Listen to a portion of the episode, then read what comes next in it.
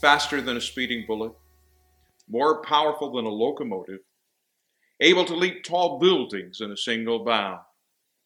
Some of you are old enough to know it's not a bird, it's not a plane, it's Superman. Better known to his colleagues at the Daily Planet as Clark Kent.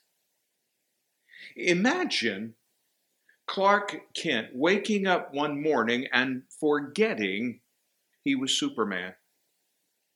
He, he slaps the snooze button on his alarm, crushing it into the size of an itty bitty envelope.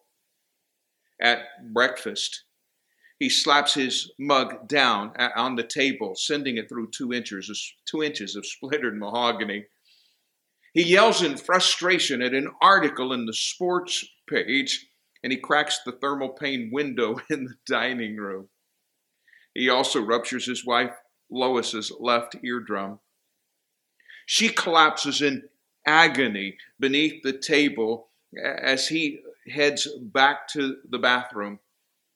In the hallway, he brushes against Clark Jr., cracking a collarbone and breaking three ribs.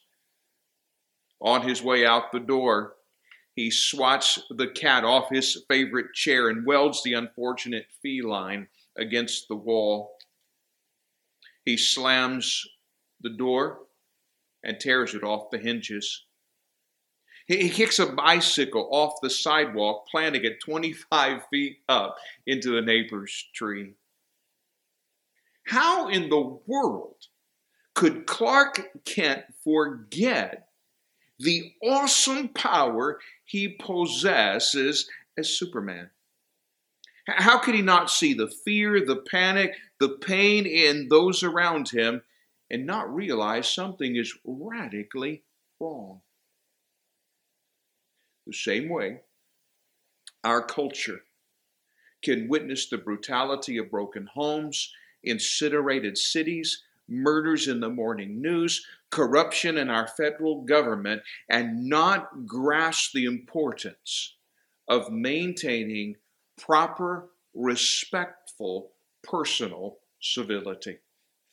There is awesome power for good or for bad in the way we treat one another. We continue our study through First Peter as we address the power of personal respect. We pick up our study in First Peter chapter 3. 1 Peter chapter 3 verse 8. To sum up. You say, well, that's a short verse. that is the first phrase, but I want to camp there for just a moment. To sum up. To sum up what? Remember, Peter has been discussing respectful relationships citizens to government, slaves to masters, wives to husbands, husbands to wives.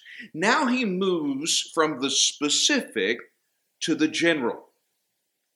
To sum up, to conclude, finally, in summary of this discussion on relationships, Peter says, I have an overall exhortation that relates to every relationship.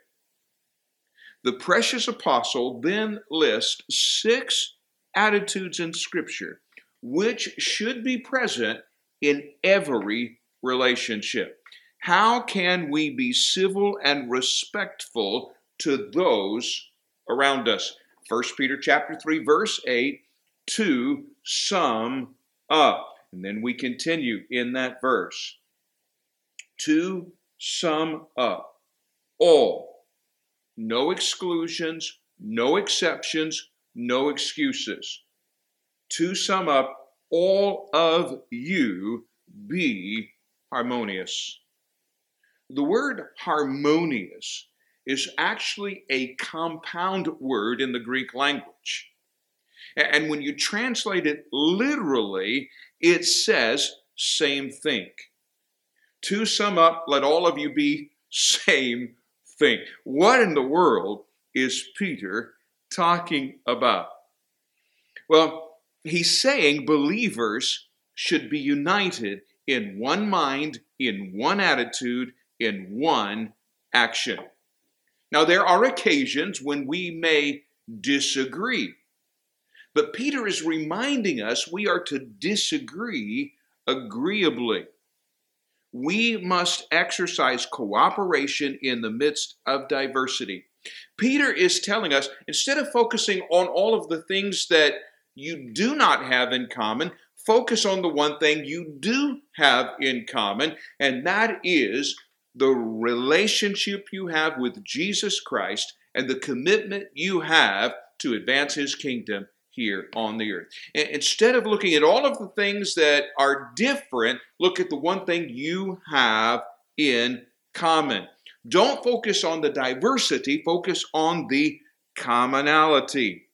Focus on the one thing that all of you can agree on that Jesus Christ is Lord to the glory of God the Father. Focus on that. Focus on that unifying factor, that which binds you together, that all of you were sinners in need of a Savior, but God loved you. Jesus died for you. Forgiveness from your past and hope for the future has been available to you, and you have claimed that, and you now cling to that, even in the midst of all of the adversity and the hostility that you are facing. Don't let that hostility and that adversity divide you. Let it bind you together. Be, be harmonious. Be united in one mind, in one action, in one attitude. Stay focused on the one thing that binds you together the gospel. The Apostle Paul had said the same thing to the Philippians. In Philippians chapter 1, the Apostle Paul writes to the church at Philippi Only conduct yourselves in a manner worthy of the gospel of Christ. You're to conduct yourselves in what manner? Worthy of the gospel of Christ, so that whether I come to see you or remain absent, I will hear of you that you are, here it is, standing firm in one spirit, with one mind, having one goal, striving together for the faith of the gospel. In a world that seeks to divide us, cling to the one thing that unites us the gospel of Jesus Christ. The prophet Amos wrote Can two walk together unless they be agreed? We must, we must, we must be united in our convictions and our goals. That conviction, Jesus is Christ. That goal, the advancement of his kingdom on the face of the earth. Now, think about it this way our world is so divided. When you and I are united for the advancement of the kingdom, the world cannot help but take notice. As the old adage declares, United we stand, divided we fall. To sum up, let all of you be harmonious. And then he says sympathetic. Harmonious, united in action and attitude. Same thing, one minded. And then he says sympathetic. We are to be united by the truth but we also, Peter says, are to be ready to sympathize with those who are in who are hurting. The, the word, liter, word literally means to suffer together.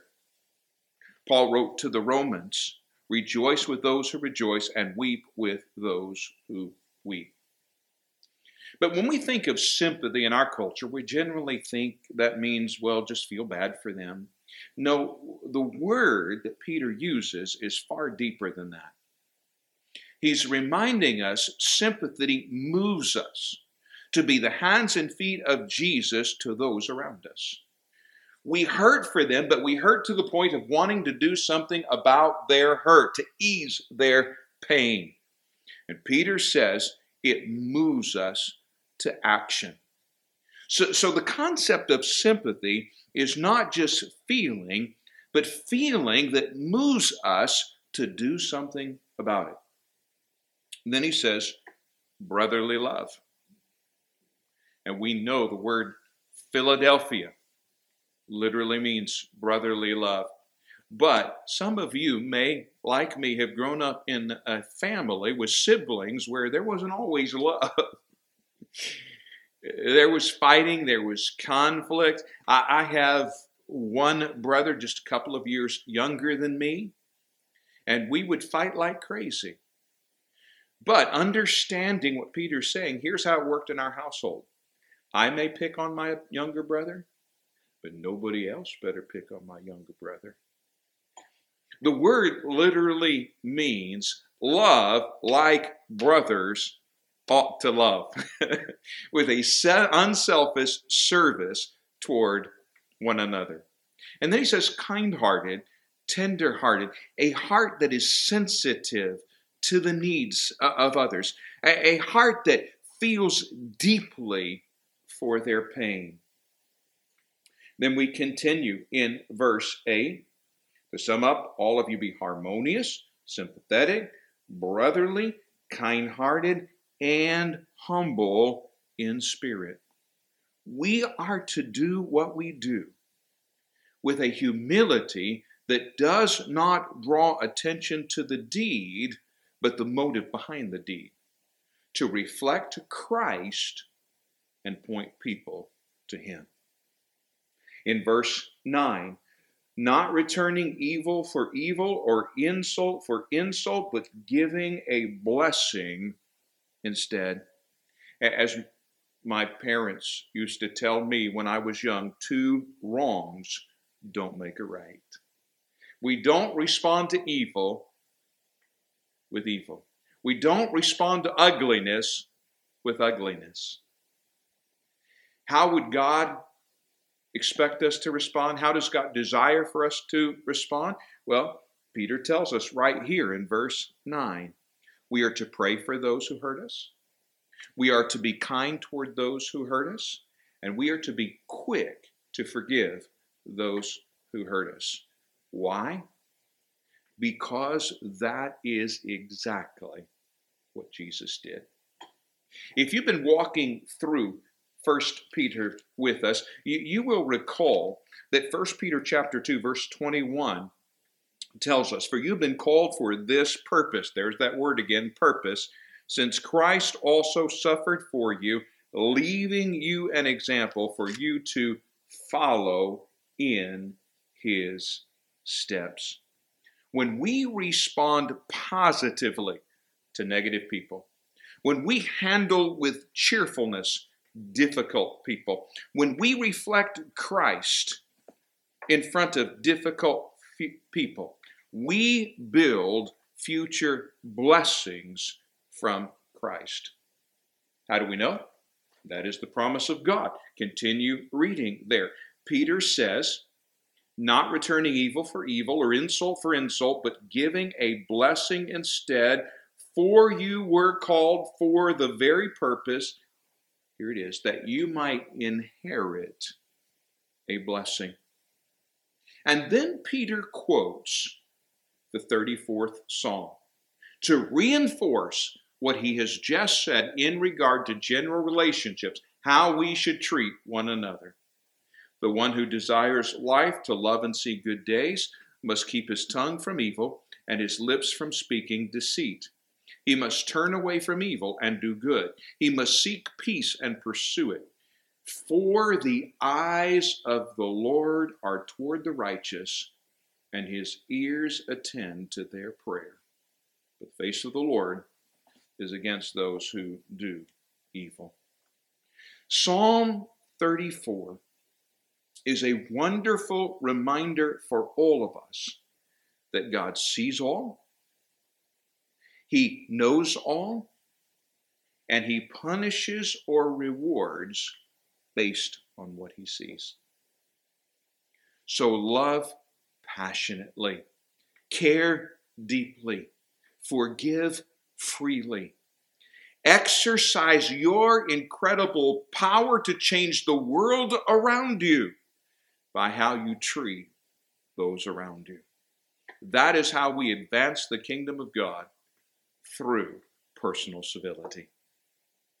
We'll see you next session. Once again, let me thank you for joining us on this journey through God's Word. We know your time is precious, and so we consider it an incredible privilege that you've chosen to spend it with us. As I have shared before, we'd love to hear from you. Knowing how we have encouraged you encourages us. Recently, I had an individual say, I sit in front of my computer with my Bible, with my notebook, with my pen, ready to learn from God's Word. If you're watching uh, on YouTube, you can leave a comments note at the bottom. We'd love to see those. Or you can reach us. Our email address is wordpowermm at gmx.com. Wordpowermm at gmx.com. If watching this ministry and learning from God's Word has encouraged you, please tell others about us, whether they watch us on YouTube, find us on Instagram, or on podcast. We'd love to know that we are being used by God to help people go deeper in their faith. God bless you. And again, thank you.